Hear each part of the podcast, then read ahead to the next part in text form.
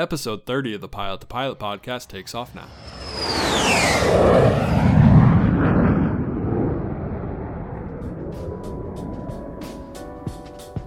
What is going on, Aviation, and welcome back to the Pilot the Pilot podcast. My name is Justin, and I am your host. Today I'm talking with Flying Eyes Sunglasses CEO and founder Dean Siracusa. Some of the things we talk about in today's episode are how Dean turned a fear of flying into a passion for flying, what an airline pilot told Dean to help him combat that fear of flying, how it is okay if it takes you a long time to get your ratings, why it's important to learn from your mistakes, and what it's like to create a product, what it's like to see a need in an industry and go create it yourself. Aviation, I'm really excited to share this episode with you. I do want to put the disclaimer out that I'm not just going to promote any product for you guys. I'm only going to promote products that I truly enjoy. I'm not trying to take advantage of anyone, not trying to sell you guys on any product at all. Only buy this if this is something you need and you want, but I truly do stand behind this product. I love using Flying Eye sunglasses. I've used them for the last month or two, and it's just been so lightweight. It has made my flights more enjoyable. We talk about a story about how these sunglasses actually helped a pilot complete in an emergency we talk about how they helped him keep his eyes intact and how it actually shielded him and they stayed on his face and did their job. So go ahead and listen to this episode, check them out. If you want to buy some, go ahead and buy some. I truly do stand behind this product. Aviation, like always, if you like this episode, go ahead and leave us a review on iTunes. Let us know via email, pilotthepilothq at gmail.com. Reach out to us on Instagram at pilotthepilot. I hope you guys have a great day. And without further ado, here's Dean Siracusa. Hey, Dean, thanks for coming on the Pilot to Pilot podcast. Thanks, Justin. I really appreciate uh, you having me here. No problem. I'm excited to have you on the show. It's going to be a lot of fun, and uh, let's get started. Excellent. All right. The first question I have for you, and the first question I have for everyone, is just why aviation? What made you want to get into aviation? Um, so I, uh, my dad was a private pilot when I was a kid, uh, and uh, he had an unusual airplane called a Helio Courier. Uh, oh. We we uh, he lived uh, at the time he lived out in uh, Cali- Southern California, and we we flew the Helio even up to Alaska uh, one summer when I was a kid, and uh, camped along the way. It was a lot of fun. Um, and uh, so that's that that got me introduced to it, and and you know how much fun it can be, and, and what you do. And uh, he he actually got um, he retired from his company when I was in college, and sold his airplane and moved to Maui. That's where he lives now. He doesn't doesn't fly himself anymore. Uh, he's 81 and he kiteboards and surfs. oh my gosh, that's awesome. and uh, which is nice. But uh, after after I graduated from college, I started. I was uh, I was Road and Track magazine staff photographer, and I was traveling around the world for them, and I developed a fear of flying. Oh, and wow. I was like, "What is this go? What? I don't understand this." and an air, uh, uh, airline pilot buddy of mine, uh, I told what, you know, I, we were having a beer one time and, and uh, I told him that I was experiencing his, you know, sweaty palms, white knuckles when I was on these commercial flights. I said, what's going on? He says, go take some lessons. I said, why? He says, because you don't under, you're a control freak and you don't understand how it works. I said, hmm. uh, but I said, I retorted, I was like, but you know, I flew with my dad when I was a kid. He says, yeah, but your dad's your hero and you, and you're a kid when you're a kid you don't have a fear of mortality and as an adult you you do and uh, go take some lessons and i did um, and i took uh, started taking lessons in in uh, 1999 um, and uh, got my license that year in my private and bought a little skyhawk but but yeah what what taking lessons and learning how to fly taught me was that all of the fears that i had as a non-pilot uh, turbulence uh, you know things like that are really non-issues. Uh, the, the, things, but there are some things things to be concerned about, of course. You know, like you know, flying when you're tired, or flying when the airplane's not running right, or or in flying that in weather that is outside of your and your aircraft's capabilities. Right. Um, and uh, but is if you mitigate those things, if you take care of those things, you know, it's safer than driving. It's safer than a lot of other things. Uh, and uh, and so I, yeah, I turned a turned a fear into a passion, and and uh, I've uh, I'm a single engine IFR uh, pilot working on my commercial rating because uh, it's a fun rating to get.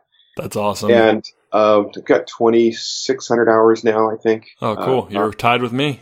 Yeah, and um, and most of it, the vast majority of it, is high performance complex and and cross country time.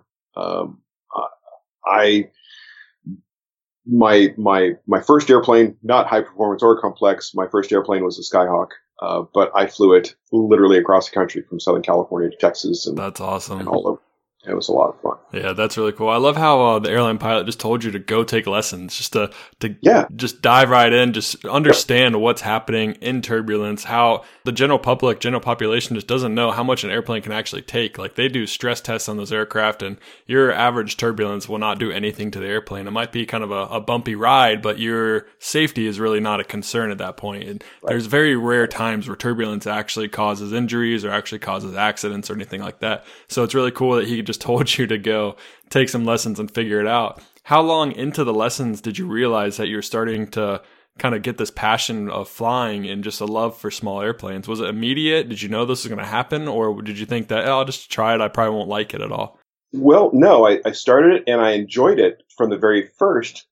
Um, I was still timid about it, and I was still scared of it, and I was scared of things like you know stalls even mm-hmm. because uh, my instructor at the time was was timid about spin training. Oh, okay. And uh, and so I was timid about stalls, and yeah. and it just kind of got you know that way. And I did my you know I did stalls fine and, and all that, but but I was always kind of timid about it until after I got my private, I went and took uh, aerobatic lessons and cured my fear of stalls. Um, and uh, completely. And and then you realize, oh, well, that's what you've got to do to to put the plane into a spin. That's how much rudder you got to put in to to spin a, a, typical Skyhawk. Wow. Okay. So don't cross control the airplane, and you're probably not going to spin.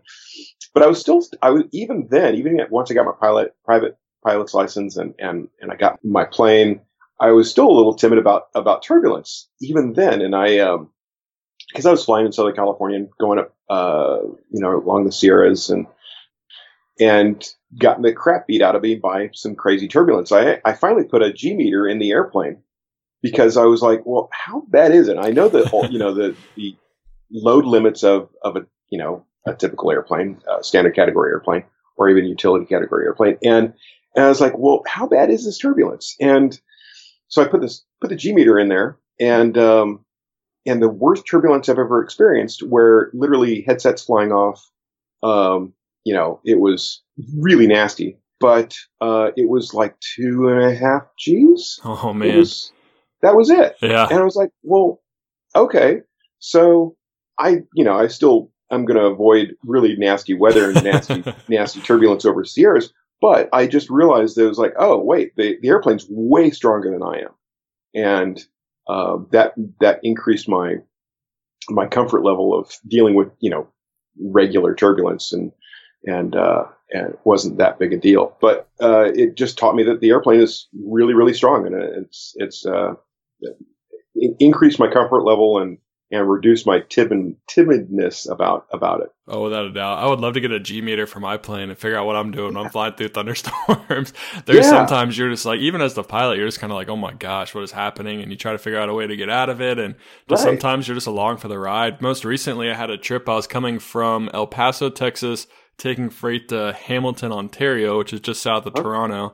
And yeah. there's a huge front moving through. I was clearing customs at Akron, Canton. So my whole flight was fine until I got to like 30 minutes, like the Indiana Ohio border. That's when everything yep. just kind of went downhill. And I was beating this front into Akron and I was, I crossed oh. over it. I, luckily it was at night and it wasn't very high. I think the tops are at 250, but I was at okay. like 270, so I could yep. I was just above it, but I knew the descent wasn't going to be very fun and it wasn't. There was some icing, there was some oh. really strong rain and some bad turbulence, but I ended sure. up beating it in Akron and I cleared customs in like 5 minutes cuz she knew that she did the check and she mm-hmm. knew that the weather was there was trying to get out. And on the yep. way out, I was probably like 2 miles, 5 miles away from the the solid red and it I was oh. only I leveled off at nine thousand feet because there was some pretty bad icing up at like fifteen because it's a short right. flight, so we're not going to go all the way up on the, the the high of the flight levels. Right. So it was pretty rough, and the crazy part was is the worst part of the flight was the farthest away from the storm. So once I got away from all the rain and away from the front is when the turbulence actually got worse.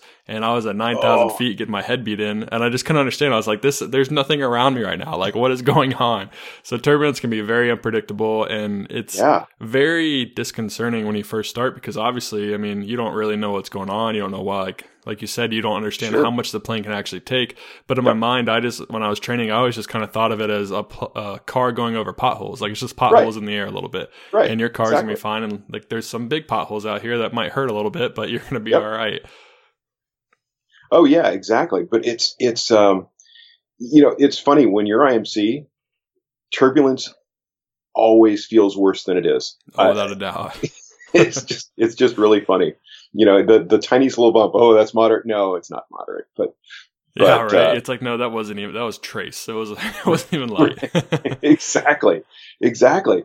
And it's it's um, but yeah, when you're IMC, it's it's all more magnified and and you know, you gosh, even when you okay, uh, you probably experienced this.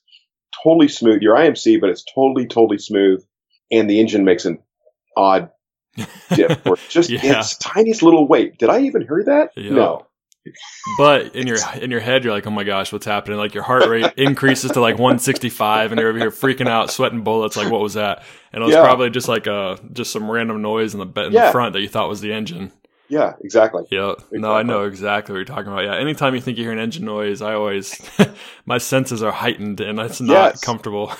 Yes, exactly. I've exactly. actually had an engine failure before. I was flying a Cessna 206 for an aerial survey company, and we were coming Yep. back from Washington D.C. We were doing aerial survey in the SFRA, so like.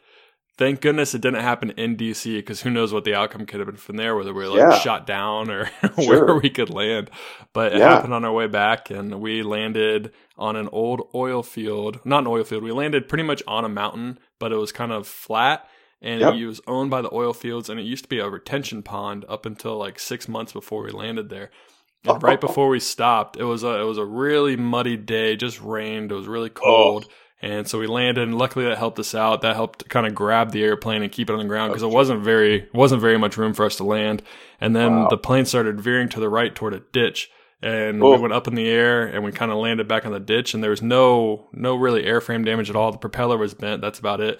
But that's a really good thing that that happened because there's two huge pressurized oil tanks that were about another 25 feet on the other side of that ditch. So we would have kept going straight. We might not have stopped in time, and that would have been uh, not the Bad. best way. yeah, that would have been very bad. So it was crazy. And yeah. Wow. So yeah, anytime I hear an engine noise, I'm always kind of like, oh, what's Oh, that? Yeah, what's going on? exactly.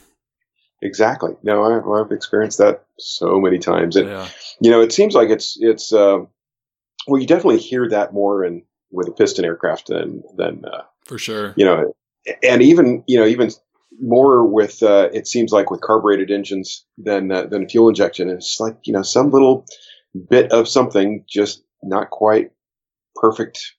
Uh, uh, you know, combustion of the engine. It's like just changes that tiny little bit. It's like, wait, what's that? Yeah, well, it's like when you first start training and you got to burn off the magnetos a little bit to get the Oh, plane to yes. start. It's like, well, what? Right. That doesn't make any sense to like a new pilot. Why? It's like, wait, why are we flying after we just had to do this? Like that doesn't sound okay at all. so yeah, Yep. it's yep. just those little things that Yep. you learn when you're training in pilot that might sound kind of weird, but you'll understand it as you, the further training you get. Yep. Yep. Cool. Exactly. Going back to your Exactly. training a little bit, what did you think about your training? Yeah. What was I know you said that you were afraid of flying at first, and then turbulence Yep. was kind of your thing, and stalls. What kind of other than you did aerobatic training, was there anything else to help you get over stalls? Because I know that's kind of a common fear for new pilots. Sure. You know what? It really was time uh, and, and just traveling. Um, once, so I took um, there was the the flight training that I the primary flight training that I did was Part 61. It was just a local flight school um, in in Southern California, Hawthorne Airport. Uh, that was uh, literally a, a parallel approach to LAX, um, a mile and a half away from LAX, and uh, That's uh, crazy.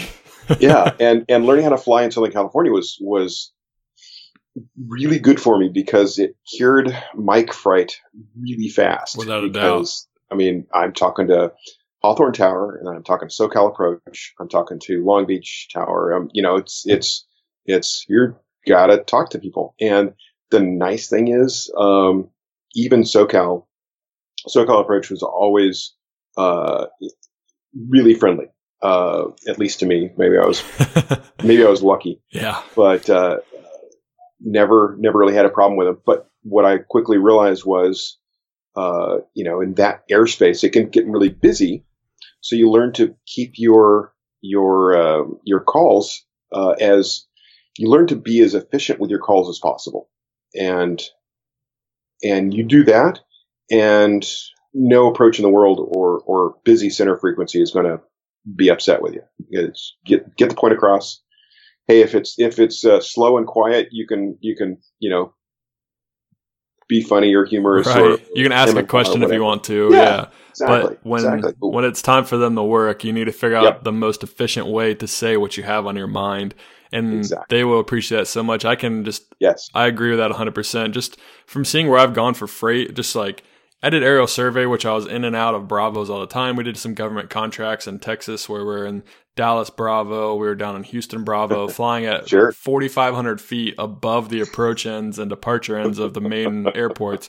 We're getting yelled Right. at all the time. So I kind of figured Sure. out how to how to talk to them, how to how to say as little as I want, but ask for a lot. And you figure it out as you go. And I know what you're talking about with mic fright. It's a real thing. I trained Yeah. out of uh, Ohio State University Airport, which is uh, just outside of Columbus's Charlie. But we would uh, Oh, yeah. talk with the Charlie at all. We talk with the Delta, and I think just learning in a controlled airspace is so key because you just get shoved into it. You have to learn. Like Yes. there's nothing you Yep. can do other than learn. Or if you right. train outside of it, then you're gonna you might not you say it's your cross country time you'd be like well i'll just go to this uncontrolled airport rather than this delta because you're too afraid but you just need to know what's going on and with this freight job that i have now i go to atlanta hartsfield i go to um, we go to Dulles, we go to JFK, we go to all the big Sure. airports in a PC-12 and, and even a caravan, and they don't like you being there sometimes because you're too slow for them and you mess up a lot of stuff. So you really gotta gotta try to Yep. make them happy and do everything that they say, or else it can get kind of interesting pretty fast.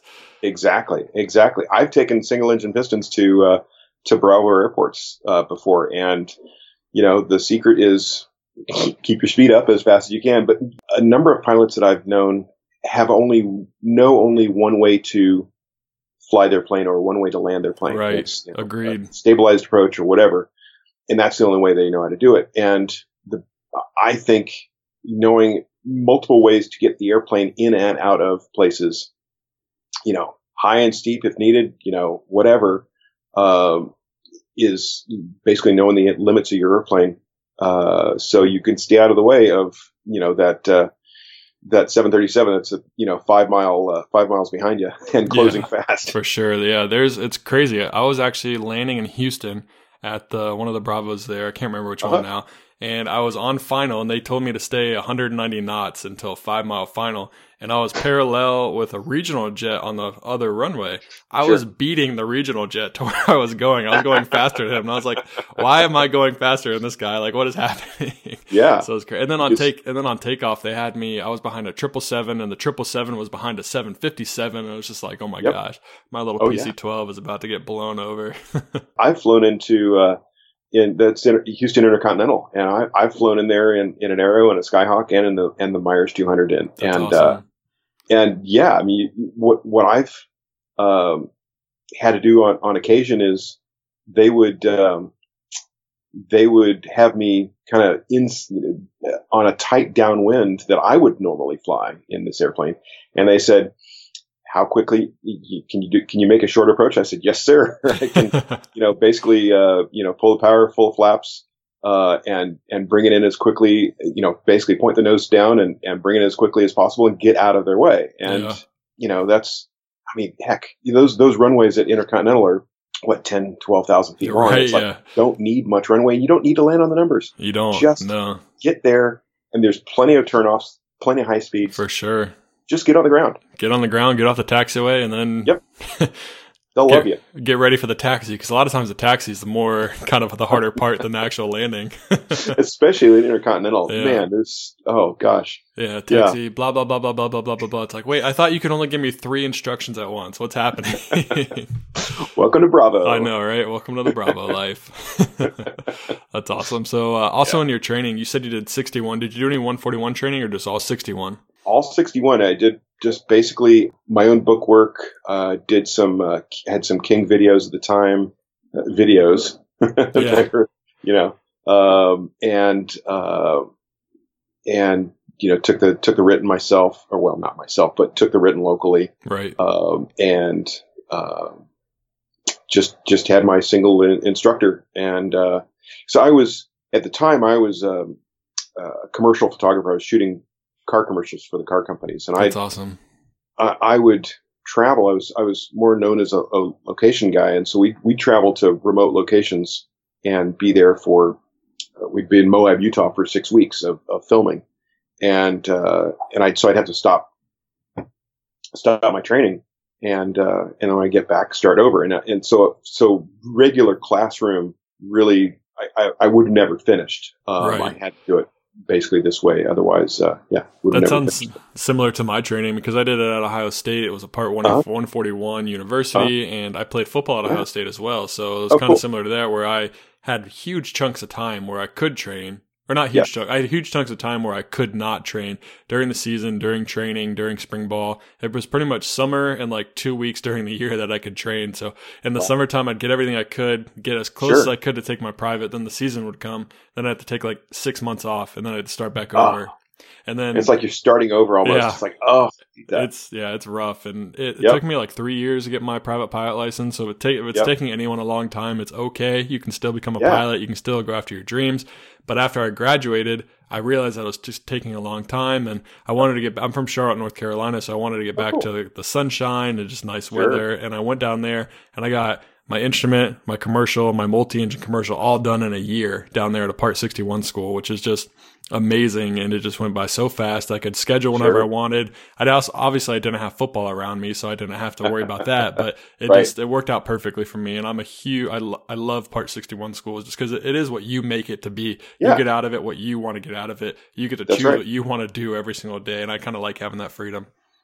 Yeah, definitely. No, I um my uh, my primary training took me a year uh, to to get it done. I started I started in the, in the fall of '98, and I didn't get my license until uh, the fall of '99. Okay. And uh, uh, and yeah, same thing. It just it, it was busy for me. And then yeah, for my for my instrument rating, um, I um, I basically carved out some time and did a basically a two week uh, just nonstop course, and it was it was two two week program, but um, I had already been practicing. Uh, I've been doing. I, I, I by then I had several uh, flight instructors who were friends who we would go. We would just you know go do practice approaches and had some non-formal training in, in IFR before I got serious about it, and uh, so it went pretty quick. That's Uh, good, yeah. Because IFR, you kind of just got to devote all your time to because it's Yep. just it's a lot of information, but you have to know it, and you you will be able to know it. You just got to go Yep. after it. You can't you can't take time off very much in IFR training. I mean, there's a couple students No. that probably get it right away, but you got to go after it, and you got to do it a lot. And even after your IFR, even after your rating, you got to be proficient. You can't just be okay with having your IFR ticket. You have to actually go fly approaches. You have to actually go fly in clouds. Because Yep. even when I take like four days off for my off days, I'm going back up flying through thunderstorms. I'm like, all right, here we go. Yeah, this should be fun. Yeah. exactly. Yeah. exactly. So I can't true. imagine taking like two months or even six months of not flying like six approaches or anything like that. Right. I mean, that's why you have to do an instrument proficiency check Yeah. uh, if you're if you if you do lapse, um, and and rightly so. It's Yeah. it's a diff- it's a very different thing than just uh, you know if I. I I have taken some time off from from flying, not on purpose, just because I'd get busy with things. Right. and you know getting back into the swing of just flying VFR it's you know muscle memory almost Right. Yeah. You just need like a, an hour or two just to kick off the rust and go out and land. Yeah, You'll be fine. Yeah. Exactly exactly so yeah that's that's a lot of fun Yeah, and going to IFR too, there's so many more just kind of there's so many more things I can. I mean, like even when we're talking about Yes. turbulence, where it feels so much worse in IFR, and then say you Yes. like you get in turbulence, you put your head down, you pick your head back up, then all of a sudden your brain's like, wait, are we straight and level? are we Oh, not yeah. straight and level? So there's just so many other things that can happen that you need to kind of be on top of your toes and on top of the aircraft, and it's easy to get behind the aircraft in those the situations. leans yeah i mean I, the, you know i got my instrument rating in a in a skyhawk. This was back in 2004 and um had an adf uh had a, had a i had a gps a garmin 430 in it but but no autopilot. And uh you know in a in a skyhawk where you're you know you're more like a kite than than anything else going to turbulence uh, just any just go imc yeah, and any little variation in, in things, it's like, yeah. And, and then you get the leans or, or, or a bit of vertigo or whatever. And you're just like, nope, trust your instruments, and you can s- confirm that your instruments are fine, and and you just yeah, no matter what. Boy, I'll tell you, it's you get kind of spoiled with uh, when you're IMC with with a functioning autopilot. And Yeah, you do. because because you can see it and watch it, and yeah, you start feeling weird, but it's like, no, I'm confirming that this all right is right, and well, the autopilot says it's right too, and yeah. yeah, confirm that. But We fly older autopilots on our PC-12s, and occasionally Uh-huh. they, they kind of go offline a lot. So we get one big bump, and all of a sudden the plane's like doing like a climb and a 30 degree turn to the left, and, uh, and it goes off, and we have to save there, it. Come back, And we're at like 270 trying to save it in the middle of a thunderstorm. Or we don't really fly in thunderstorms at 270, but it's just, right. yeah, it's just can be interesting and be fun sometimes. Yeah. But yeah, autopilots are very nice to have. I can't imagine flying eight hour, 10 hour days without having an autopilot because that just makes your life a lot easier as a pilot. Yeah, that's yeah, it's so true. It Definitely. makes a big difference. I, you know, flying the flying that Skyhawk from Southern California to say Texas, you know, be 12 hours of flying in the Southwest desert of US. It's rare that you're going to be IMC out there very very often. It's usually Right. in the coast or Unless it's like monsoon season or something like Right. that. But even then, I'm sure the clouds are probably at like 10,000 feet. Exactly. Yeah. Exactly. They're usually much higher than you fly. So it's, um, but still long, long days. And, and, um, I just did it because I, I, you know, I like flying and I like, I wanted to ideally do it in one day if I, if I could, if I, if it was, uh, you know, uh, or when, when, uh, during the summer in the Skyhawk, when I was flying from California to Texas, no matter how early I left, I would only make it to say El Paso before the, the uh, afternoon buildups would, Oh my would, gosh, uh, yeah. start.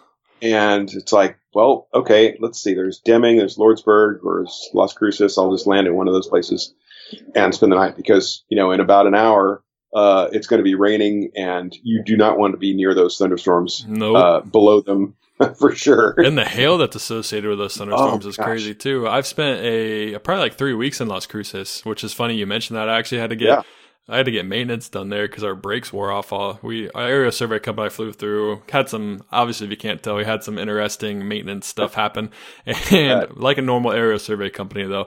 But Yep. the brakes were I was doing a run up and I had my feet on the brakes and the plane was still moving when I was just sitting at pretty much at idle when I pulled the power back and I was like all right something's not right so took it there and they said I had no brakes whatsoever and so had to get What- those what fixed there. It was a Cessna 310. Okay. Yeah, I was there pro 2014, 2013 time. So I I liked Las Cruces. It was a nice little area. I love I liked flying and uh, I flew through. We did aerial survey over El Paso County, so I spent a lot of time in El Paso, and now I spend a lot of time in El Paso as well, clearing customs and going through going to Mexico and stuff. So I know those parts of the country that you're talking about very well. So, so what is it with? Uh, I've flown that area, gosh, so much over the years. For some reason, there's always turbulence, uh, like around and east of El Paso, and I, I don't know. Yeah, no, I know exactly what you're talking about. There's always turbulence there, and the winds are always gusting like 30 knots. I don't know Yeah. what it is at El Paso. It's always windy. It's always, Yep. it's usually always sunny, but it's usually always windy Yeah. as well. Oh yeah, exactly, Yep. exactly. So we were talking about your IFR training a little bit. Did you like IFR training more than your private? I've talked to some people that said IFR training is just like their favorite flying. That's when everything kind of clicked for them. Was that the same for you, or do you think it was a little bit harder for you? It was um, more challenging. Yeah. I mean, it, you know, it's it's the you know by that time I had uh, four or five hundred hours. I have to go back and look. Four or five hundred hours of uh, of uh, total time experience, um, and so I was definitely comfortable with the just muscle memory of, of flying. Uh, but yeah, it, it was uh, it was a challenge. It, it was, but it was a challenge I, I liked, um, and it was I'd say it was difficult. You know, gosh, uh, things. You know, it's a simple, well, simple things. The the things like um, yeah, you know, entering holds, things like that. But but the act of you know actually flying an approach, I actually like that part. Yeah. Because it's it's a precision thing and and uh, getting getting the airplane dialed in and uh, that part's fun. Yeah, it's like a skill. It's like you're competing against yourself and how Right. well you can fly that airplane. And that definitely, I did my IFR training and it kind of kept my competitive spirits up after I quit football or after I retired from Mhm. football. Oh, sure. And so it was a lot of fun for me to, to go out and fly and see, oh, I can fly this approach, see how low, see if I can get in. Just, I don't know. It's Mm-hmm. just, just a lot of fun. And if you haven't flown IFR, don't be afraid of it. It's a lot of fun. Fly through the clouds. You'll enjoy it. definitely. Legally, of course. Yes, exactly. awesome. So, what about your check rides? What were your check rides like? Did what was your hardest check ride? Would you say? Um, yeah, hardest check ride was my was my instrument check ride. Mm-hmm. Uh, it was by the same uh, examiner that that did my private, and I Okay. and I, I I'd known the guy, uh, Southern California uh, uh, pilot uh, examiner uh, named Pat Carey, and he's an old uh, uh, Vietnam uh, helicopter pilot oh, cool. character, great guy. Um, He sounds like he'd be tough.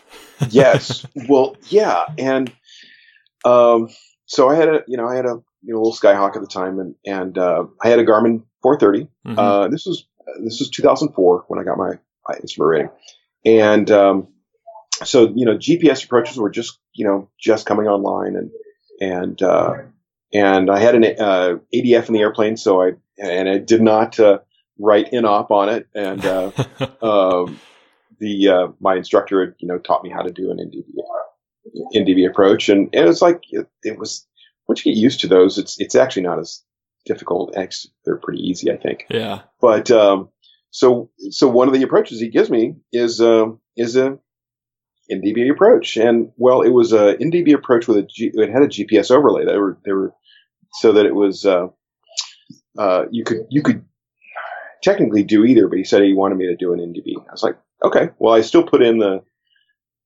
I still put in the approach into the Garmin Oh, for sure. as well. It's good backup Yeah. and um, and I did that, and uh, so I was flying towards the needle, and uh, on the NDB approach, and all of a sudden the needle goes out and starts spinning.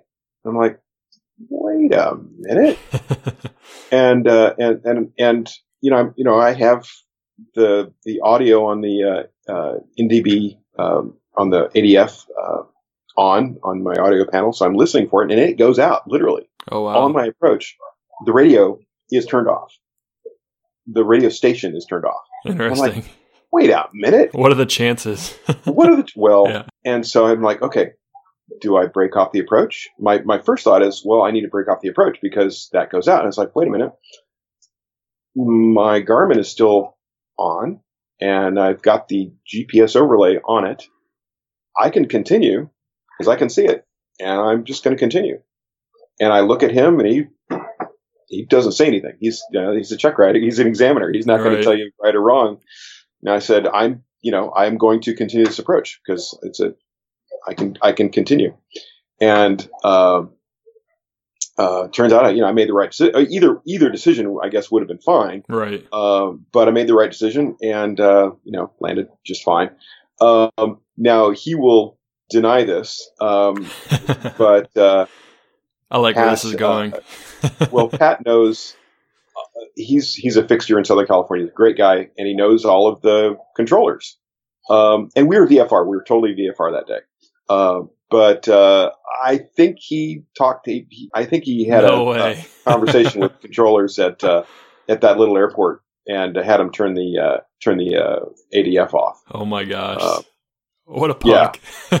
I know, exactly. Yeah, I guess he just wanted to see your decision making, and I Yeah. think maybe he. I don't think he would do that with a normal student. I think maybe he knew that you could handle some adversity, and he wanted to see what you would do.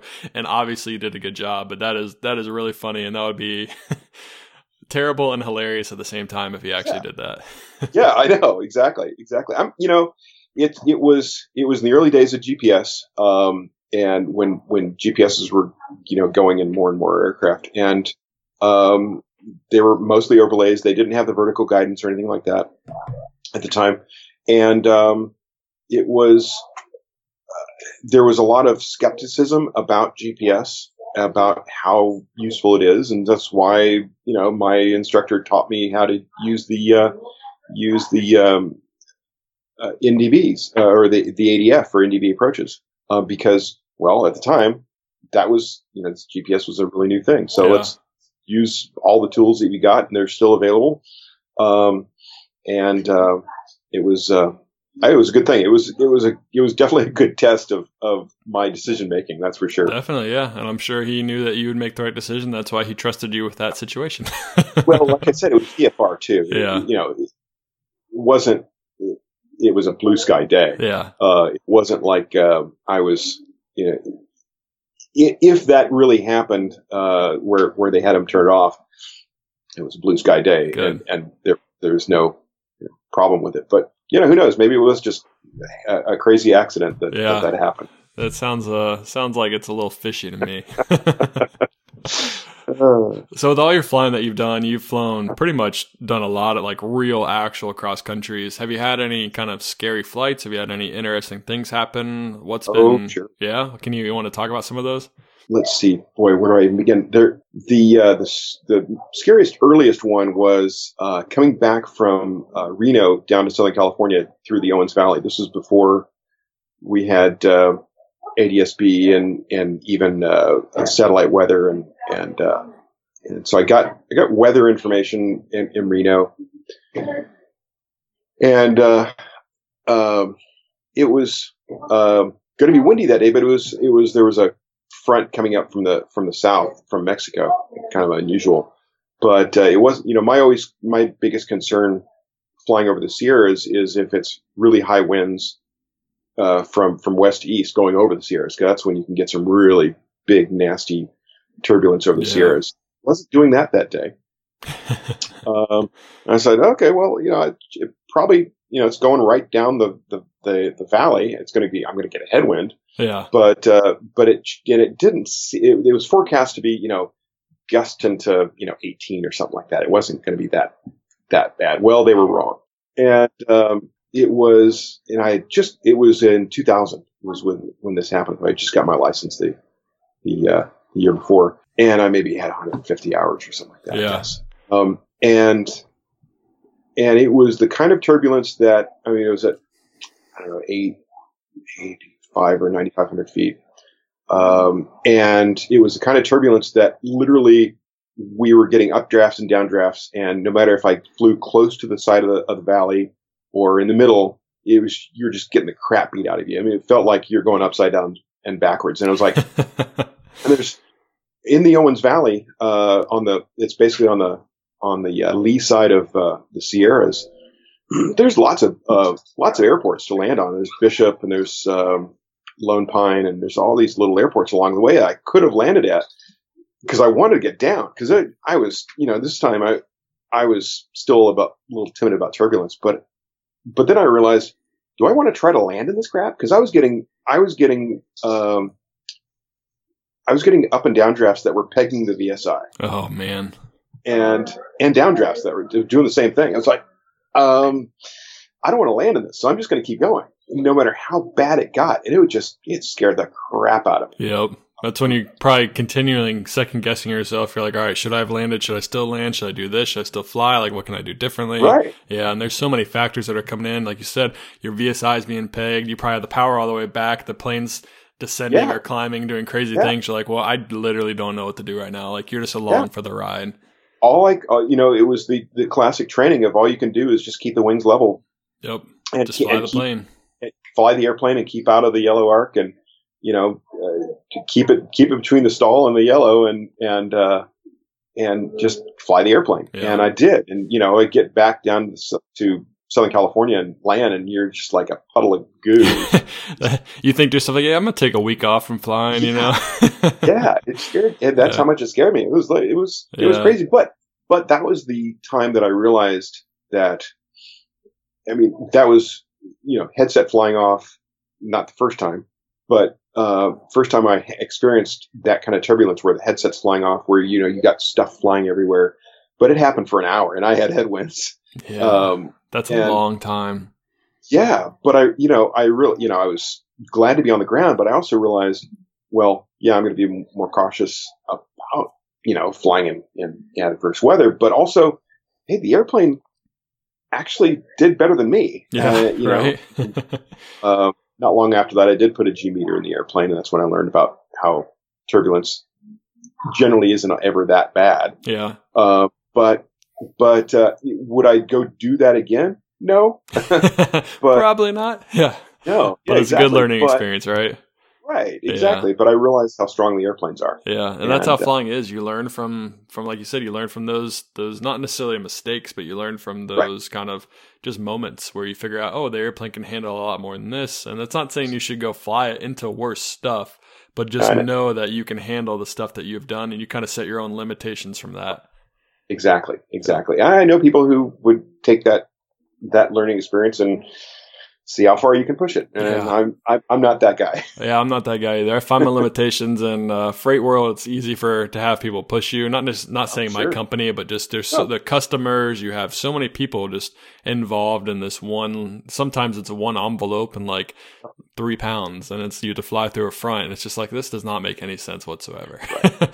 but you you learn you learn your what you're comfortable in. You learn how close to thunderstorms you feel safe to fly, yes. and just approaches and everything. So it's all about just learning experiences and just building that that knowledge and building how comfortable you can be in those situations. Yeah, and you know, as a, as a as a commercial pilot, it's it's your job when to say no, and you know you, that's a hard thing to say. And there there's some pilots who who have not said no uh, to their detriment. Um, yeah. And but it's it's the uh, you know, not just knowing the limits of of uh, of yourself, but of the airplane, and really being honest with yourself. It's like it's like, no, it's not safe, or right. you know what, I, it's not just you know that fudge factor of okay, what's the, what's the ultimate load of this aircraft? Yeah, I don't want to know. That's, no, I mean, I don't sure. want to. Yeah, like, I don't uh, want to have to get to that point. Well, it's not even like you said, commercial pilot. It doesn't even have to go to commercial pilots. You could be a private pilot going to go fly your friends, right. and your friends are putting pressure on you to go back home because they don't understand what it's actually like and that you maybe don't feel safe to fly there. But they're like, hey, you brought us out here. I need to get back for my million dollar business meeting tomorrow. It's like, dude, I'm sorry, can't do yep. it. So it's yep. not even commercial pilot. It can be a private pilot, instrument pilot. Learn how to oh. say no early. It is one of the most important skills you will learn because no one's going to doubt you for safety. Someone might kind of frown right. upon it and might be upset with you, but they're going to be much happier being on the ground, yeah. being alive than ending up, who knows, flying a plane into a mountain or whatever could happen.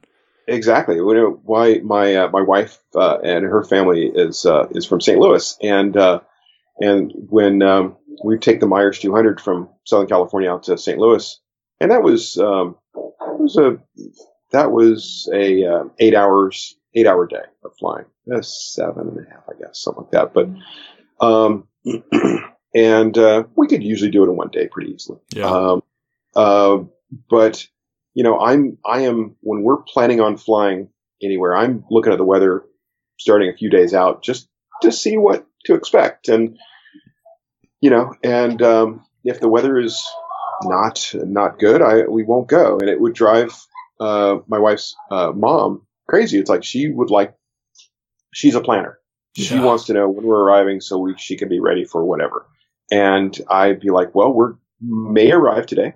We may arrive tomorrow. We might arrive the next day. Might be there um, in three weeks. We don't know. right. you know, we'll go. Some, there, there have been times when we would make start a trip, and uh, that's such a long flight, going half, literally more than halfway across the U.S. That yeah. you know weather can change it, can, can change quicker than than, than predicted. Yep. And uh, you know, there's been times where we get even across the the Rockies, and um, uh, you know, the the front is moving slower or faster, or the buildups are moving slower, you know, come up quicker, or whatever. And it's like, well, you know what? Uh, we're not going to go any further. Hey, look, there's uh, Pueblo. I've never been there. Let's let's go there and spend the night. Yeah, I've heard they have a good taco place there. right, exactly. yeah. Um, but that, I mean, for me, it made it easier to make those decisions, those those decisions that can be difficult for somebody sometimes. It was easy for me because I like going to new places. Yeah. So if you know if the weather is is deteriorating, well, let's go there. Pull out ForeFlight. Where are we going? Yeah, exactly, exactly. And it ends up being fun. It's like, hey, I get to land in a new airport. Yep. Uh, and we get to you know try a, another place. This is this started well, we experienced the, the trips to St. Louis before we were married, and and, um, uh, and we, I quickly realized why I needed to marry uh, her as well because she, she actually enjoyed it. that too. Yeah, she she enjoyed the experience of like, well, what's this place like? Oh, I don't know. Let's let's try it, and yeah. we you know find a great restaurant and find a nice little hotel and you know, it was it was awesome, and and uh, it's like, wow, I, I should I should keep her. She likes this kind Yeah. of stuff too. Sounds like you made a Uh, good decision. yeah, yeah, I did definitely. Well, we've got a five and a half year old daughter, and uh, uh, and and she's um actually my daughter flies. Uh, has has I mean, she's not doesn't have her pilot's license, but right. That'd be she, awesome if uh, she did. she's she's I know right, yeah. but she's old enough that um, she's mature enough that I put her in the front seat of the airplane, and she can hold a heading, she can turn, she can go up down, and she can actually turn on to a heading. That's awesome. Uh, I didn't realize that until we were coming back to Austin one time just recently, and uh, the approach Austin approach gave us a you know heading fly heading uh, three zero zero, and it was a turn turn left fly heading three zero zero, and um, she did. And That's she, so cool. I, was like, wow, hey, You're creating a monster. A little do you know it. Oh, a flying yeah. monster. Yeah. Yeah, well, you you you, you laugh, but uh, uh, she'll you know I'll pick her up from from kindergarten and she'll she'll get into the car through the front seat and uh, through the driver's seat, and uh, I say, oh, you know, jokingly, I'll, I'll- okay, Tori, I'll I'll sit in the back seat, and you, you drive. Like, Dad, I don't know how to drive. I can fly an airplane, but I don't know how to drive. That's really funny.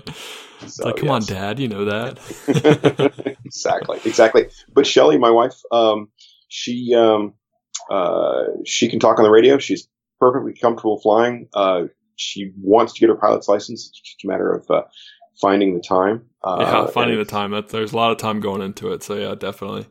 exactly. But I think it's important for that situation. Not in, they don't need to necessarily have to have their private pilot license, but say you have a plane, whether you're your significant other, just th- they know what's going on. So in case anything Yes. does happen, they need to know. Yes. There are some classes out there that teach the wives or husbands of Yeah. people that own planes how to land, how to talk, how to do things, just so they know. Because flying, you and you never know what can happen Yes. in flying. Every day is different. Right. Adversity That's right. happens. Whenever you think it's not going to happen, it will happen. So it's important for them to know what to do in those situations. Very, very important. And uh, and fortunately, yeah, my wife and daughter like flying enough that they actually like to learn those things, and That's uh, good. it's definitely helpful. Good. Mhm. So we're talking about decisions a little bit, and you made a decision to create your own company, aviation company. Do you kind of want to go into detail about that? Sure, absolutely. So one of the frustrations that occurred to me um, over the years of flying was uh, I realized when I uh, when I first started flying, I had an old Peltor uh, headset that you know it it sort of reduced noise a bit. Um, um, kind of. was- you yeah, didn't realize how bad it was until you got a Bose or a Lightspeed, E- right? Exactly, Yeah. exactly. I bought. I, I finally was talked into buying a, a Bose headset. I was like, oh wow, okay. Well, um, when headset manufacturers started really seriously competing with with with who is the quietest, there's two. There's only two ways to make a headset quiet, and that is one is active noise cancellation um, or clamping force, and they they all use you know at least some clamping force, even if it's a little um, but it's it's more than it used to be. Um, and you know, a lot of them are active noise cancellation now. And uh, what I realized was my sunglasses um, hurt, gave me a headache after a while. It just really annoyed me. And uh, you know, um this was around 2010 uh, when uh, I was getting tired of of working in the uh, in the uh, film industry, uh, shooting commercials, and pondering what I was going to do next, and my wife said, "You know, this this bothers you. Why don't you uh, solve it?" Okay.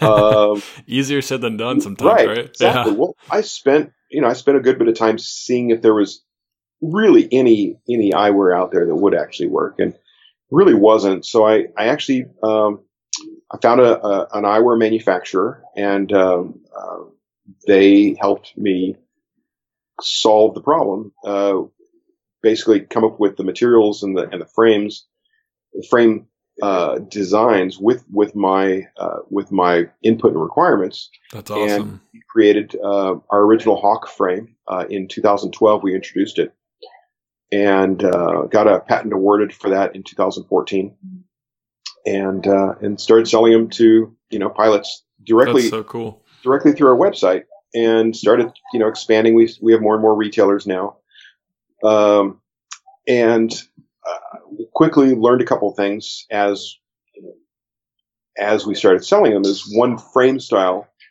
isn't an eyewear company, and one frame style may functionally solve the problem, but uh, they look great on a lot of people, but they don't look great on everybody. Right. And uh, there are more people than just pilots that have this issue. Um, I started getting uh, pilots who happen to ride motorcycles or happen to be surgeons and work in the operating room and need all of these different types of people, even firefighters. Uh, if you look, notice a fire truck that goes by your goes by you now, they're all wearing David Clark's. Oh yeah, uh, I have noticed that. And uh, and you recognize the color. Yeah, like, for oh, sure. Yeah, yeah. you don't even really think about it, and like obviously we've seen David Clark's all the time. So like, oh, they got David Clark on. That's cool. right. Exactly. Exactly. Yeah. And and so the uh, we realized that the market was bigger than just aviation, and aviation's a good sized market too. And uh, and we need to, to create a wider frame style, frame designs. Um, and so I, uh, in 2015, uh, we, uh, I hired a, a designer that uh, used did some work for Oakley for a number of years, um, and I um, found a new material that nobody else is using that can be molded, uh, injection molded very very thinly. Uh, it can be flexible, but it won't break. You can bend it all day long, and it won't break. And um, so the the I'll, I'll, back up a little bit. Our original frames had interchangeable temples that you could change standard temples or these micro thin temples or the strap and cinch system, which which all of these things work really well under a headset. But having these these new designs uh, with the material using material that you just you just wear the glasses. You don't have to worry about anything. You just wear them. Um, and so we we introduced those uh, last fall.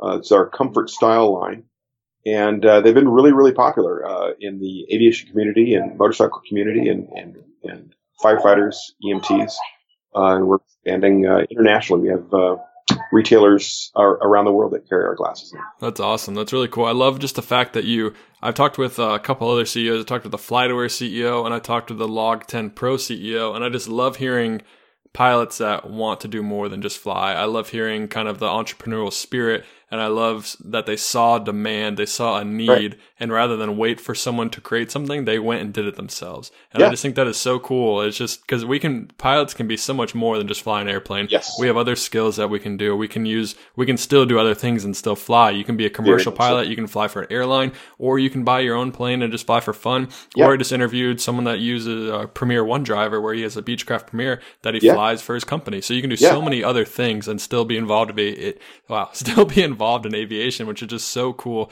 And it's exactly. just I don't know any other careers that you can do that in. Yeah, it's true. It's um, it's an amazing thing. Uh, you know, especially, gosh, I know I know a number of commercial pilots, uh, airline pilots who, because of their seniority, have you know, and, and they're flying international flights. Um, they have a fair amount of time off that they can yeah. do, you know, real estate investment or real estate broker or, or you know all these things that or invent they can be an inventor or uh, entrepreneur of some kind. So you can you can actually do other things while you're still getting to actually have fun flying as well. For sure, and it's like the podcast. I, w- I had so much free time. I had so I have worked ten days on. I have four and a half days off, and four and a half days off might not sound like a lot, but being a pilot, you're used to going, going, going, going. You get you yep. sit down for a day, and you kind of have a lot of free time. And I yep. I filled it with more video games and stuff that didn't help me become a better person or provide or just uh, be a part of society. And then my wife right. was like, "Hey, what else can you do? You need to do something else." She's like, "Why don't you start a podcast?" And I was like, "All right, you know, I'll look into it. I'll do it." And with her pushing me to do it, and with That's awesome. kind of just what I know about aviation, it kind of turned into this, and I'm so That's glad awesome. that it happened. So yeah, yeah, definitely, me too. Well, yeah, for sure. And I'm like I said, I'm so thankful. I just received my player Flying Eyes, and I haven't gotten to wear it with a with a headset yet because I'm off right now. But I will definitely be doing it. My other Excellent. sunglasses that I wear are older. They're about four year old Ray Bans, the Wayfarers, and I'm sure you know what I'm talking about. They're very thick, and yeah. I've noticed headaches, and I know yeah. the, the struggles and the pains that you're talking about. So I'm excited to to use your sunglasses and uh, be more comfortable when I fly because we fly for a long, long time. I exactly. see sunrises and sunsets on the same flight, so it's gonna be it's gonna be good. Yeah, so that's the thing about about uh, our our glasses is is um, with standard glasses with noise attenuating headsets. You know, modern Bose headsets or Lightspeeds um, if you have a, a, thick pair of, of of uh, glasses, it one it hurts, but Yep. it also creates noise leaks. Which Yep. you know you're spending a thousand dollars on a headset, you want them to be as quiet as possible. For sure. And and a standard pair of glasses, uh, you're not going to do that. And uh, and it also dirty little secret the it, it makes the drivers in those headsets work harder, um, and uh, they might potentially fail sooner For sure. Because And if you think that. about your, your ear pads too, they're going to be Yep. molded to the, the bigger width of the other sunglasses. So when That's you wear right. without sunglasses, you're still going to have a little gap. Yep. Which because they're they're going to be used to having that gap there.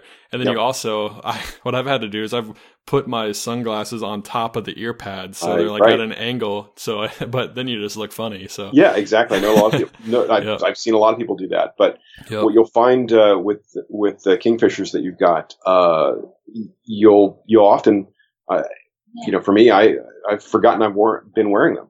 Um, you know, our, our lenses, all of our lenses, uh, the non, so our, all of our glasses are prescription compatible. So if you if you want, to, if you've got prescription lenses that you need to put in them, you can do that.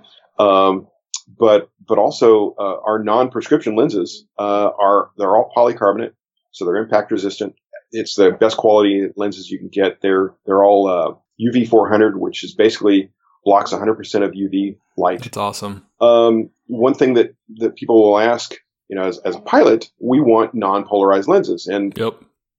because it interferes with the instruments.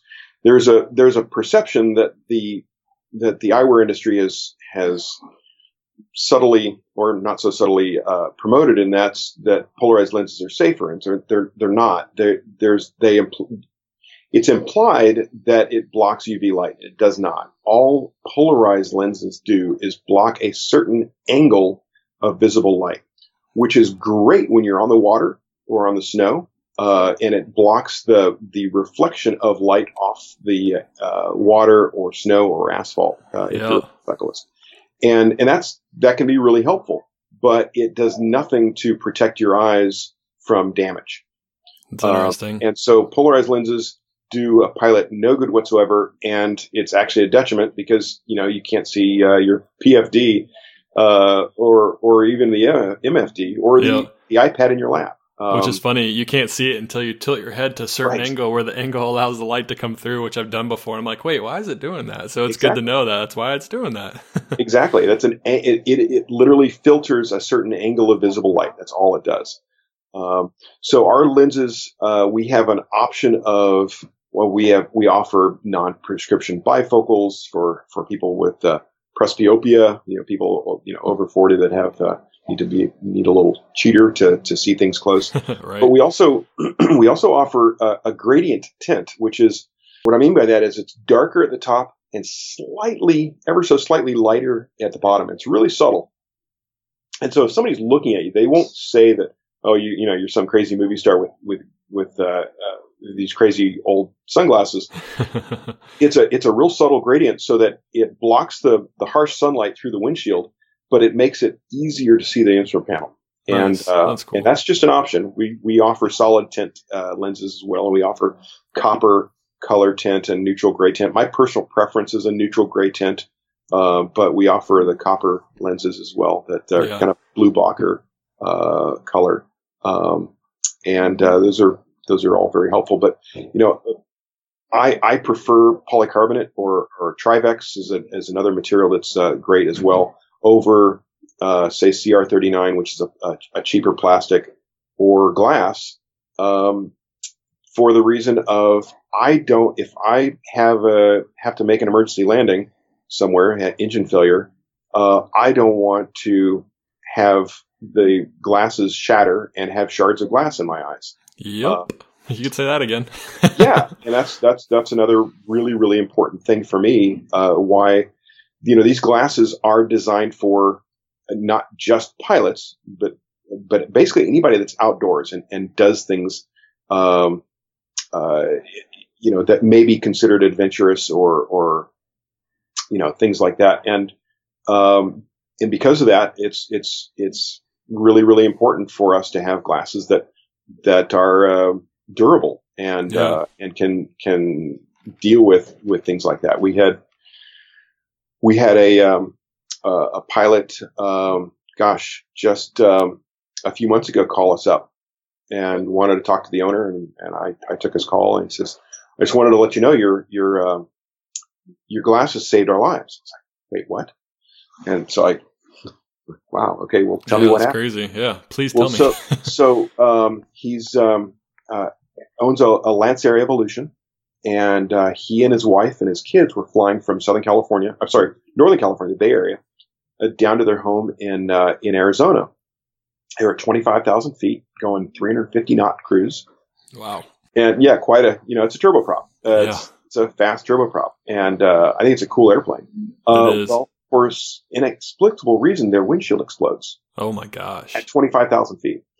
So they're going, you know, 350 miles an hour. Uh, th- sorry, 350 knots. Their windshield explodes, shards of glass, you know, all over them. Um, and so violent that headset goes flying off. th- Their headsets fly off. Um, and oxygen mask is gone. They, I mean, it's just like pandemonium. Uh, miraculously, uh, well, not miraculously, our des- our glasses are designed to stay on your head uh, by their very design of the of the temples, uh, how they fit on your face and your head. They're designed to stay on your head, and they did. Um, and because of that, and because our lenses are polycarbonate, lenses didn't shatter. Uh, he was able to see the instrument panel. By the way, it was so loud, and the, the force of the air was so strong. It was it was you know, if you go jump out of an airplane, your terminal velocity is, I think, what, 130 miles an hour? Something like So- that. Yeah. So they had the force of wind in their face that was, what, twice that? Oh my gosh. Um, it was so loud that his wife was yelling in his ear, like literally right up against his ear, and he couldn't hear it. Oh my gosh. That's crazy. And so it was all he could do to, well, he realized he could still see. Uh, wasn't talking to center anymore because, you know, headset's gone. Yeah, Uh, I can't hear. Headset's gone. Yeah. but saw, you know, he, he hit nearest on his on his GPS on the panel and saw an air, airport, made an emergency descent. Well, I mean, obviously he made the emergency descent almost immediately, Yeah. uh, but he was able to see and did that and and landed at a at an airport um, um, and landed safely and and the family's safe and alive. And he says, I, you know, your your glasses saved our lives. I was like, wow, That's awesome. It's got to be so cool to hear that you like you work so hard on this product. You put so much time, money, energy, just your life into this probably, and just Yes. to, to hear even just hear one story, you help Yes. change one life. It's, Yes. it's probably like it doesn't matter what really happens in this whole what happens in life. I know that I helped this one person out, and that's got to feel so good. It does, and it does. Yeah. I, you know, I was like, you know, we because we're both pilots. You know, we're we talked for gosh an hour about the details of every aspect of what happened, and I was like, that was amazing. Um, and uh, at the end of it, I was like, wow, you know, the, I'm, I'm sure the glasses got scratched up and all that stuff. Can I Yeah, can I send you a new pair of glasses? He's like, no, no, they're they're fine. I I, I was just calling, thank you. It's like wow, that's okay. so cool. Yeah. that's that's uh, that's really some. Um, so you'll see. Um, there- there'll be a, there's an article in uh, Flying Magazine in the next few months uh, uh, about that whole ordeal. All right, I have this rapid fire section of questions that I'm gonna start asking you, and it's just a couple questions, and you just say the first thing that comes to your mind. Are you ready for it? Yeah, absolutely. All right, what's the favorite? What's your favorite airplane you've ever flown? Meyers 200, What's your dream airplane? PC-12. Yeah, there you go. I love hearing that because I sometimes I forget how much I love flying the PC-12. You know, you just kind of get like the shiny jet syndrome, and then you hear people say how much they love the PC-12, and it kind of brings me back to being like, I fly a really cool plane. You you do. I've got turbine time. I've got jet time. Yeah. I've, got, I've flown Lear 35s. I've flown lots of different stuff, but uh, PC-12 that's that's dear, near and dear to my heart. Yeah, it's a great so- so many reasons. Yeah, for sure. What's your favorite overnight city? Fredericksburg, Texas. Okay. I feel like I've been there before. I don't. I can't remember if I have. Yeah, the hangar the hangar hotel is a really neat place to. Uh, That's kind of cool. It's a cool idea. it's got a diner and and uh, and a really really nice hotel and a bar. Airbus or Boeing? Boeing. Favorite airport food? Favorite airport food? Uh, uh, burritos in Pecos, Texas. There Uh, you go. Have you have you ever? I've been Texas? to I've been to Pecos, Texas, but I never got a burrito. So they they have burritos that are from a from a restaurant that's uh, nearby, and they're always in the fridge. You go and get gas there, and uh, and there's there's always burritos available, really good salsas, homemade salsas. That's awesome. I love these little hole in the wall FBOs. Gotta love general aviation, right? Ah, love it. yeah. All right, here's one. What's your favorite thing about aviation? Freedom. Freedom. It's a good one. Who in the industry would you like to meet? Any astronaut who currently flies. Yeah. I would love to meet any astronaut that currently flies. I would agree. If any one of those are listening to the podcast, let Yes. me know. I'd love to talk to you. yes, yes, exactly. yeah. Piper or Cessna? Cessna. All right. And last one. What is one thing you wish you knew before you started your training? Probably how expensive it is to uh, to own your own airplane. I've owned Yeah. I've owned several, and Yeah. uh, it's expensive, but it's still I yeah love having my own airplanes. Yeah, I agree. That's my goal. That's my dream in life is to have an airplane. So Yep. I know it's expensive, and I've heard the two best days of your life are the day you buy an airplane and the day you sell it. So You know what? I, I have to disagree with that. I've bought Really? and sold several airplanes over the years, and um, it, is it is really exciting uh, to to buy it. Um, selling it, no, never never was uh, never was the happiest day of my life. Uh, That's good. Selling it, I'm even, glad to hear even when I that. was even when I was upgrading, um, Yeah. I still you know if I could afford it, I would. I would own five airplanes. I would keep the airplanes I buy and, and, and step up and buy more just because I enjoy I enjoy it so much. I mean, heck, I, I still, you know, fly. I mean, I, I fly much faster airplanes now regularly, but I'll still hop into a Cessna 152 in a heartbeat and, and, and enjoy it. And I like the challenge of, you know, hey, I can still land a 152 or 172 where it's, you know, a squeaker right out of the, it's like, wow, hey, I can still do that. Cool. Yeah, and, you know, I haven't- not, I haven't flown a small sure. plane in a while. Yeah, I know what you're talking about. So it'll be interesting going back to a 172, 152, and Arrow, and see what I could do. So I know what you mean. Exactly. It's fun. All right, Dean, thank you so much for coming on the podcast. I really appreciate it. I'm so thankful, like I said earlier, just that you saw a need in the aviation community. And rather than wait for someone to create something, you created yourself. And I'm also thankful for the sunglasses. I'm looking forward to try them out. I can't wait to not have headaches when I fly to Mexico and fly for 10, 12 hours. So I'm really looking forward to that. Thank you again for coming on. I really appreciate it. Thank you for uh, for having me on. I, I really appreciate uh, the uh, the invitation, and it's been a, it's been a lot of fun. No problem. Maybe sometime get you coming on again. We can talk about some more flying stuff. Absolutely love it. Perfect. Have a good one. You too. Take care. Thanks. And that is a wrap of episode 30. Aviation, I hope you guys enjoyed this episode. If you do, like always, let us know. Leave us a review. Let us know via email, pilotthepilothq at gmail.com. I can't wait for next year. I have some big, big, big things planned that I'm going to need your help to do. So let's go ahead and get this going. 2018 is going to be an amazing year, and I hope that you guys are flying like crazy. Hope you guys are getting all your goals and help spread this podcast to everyone. Let everyone know about it. Let everyone know that we're making Pilot the Pilot podcast, and I can help them get into aviation and help them continue their training. Aviation, I hope you have a great day and happy flying.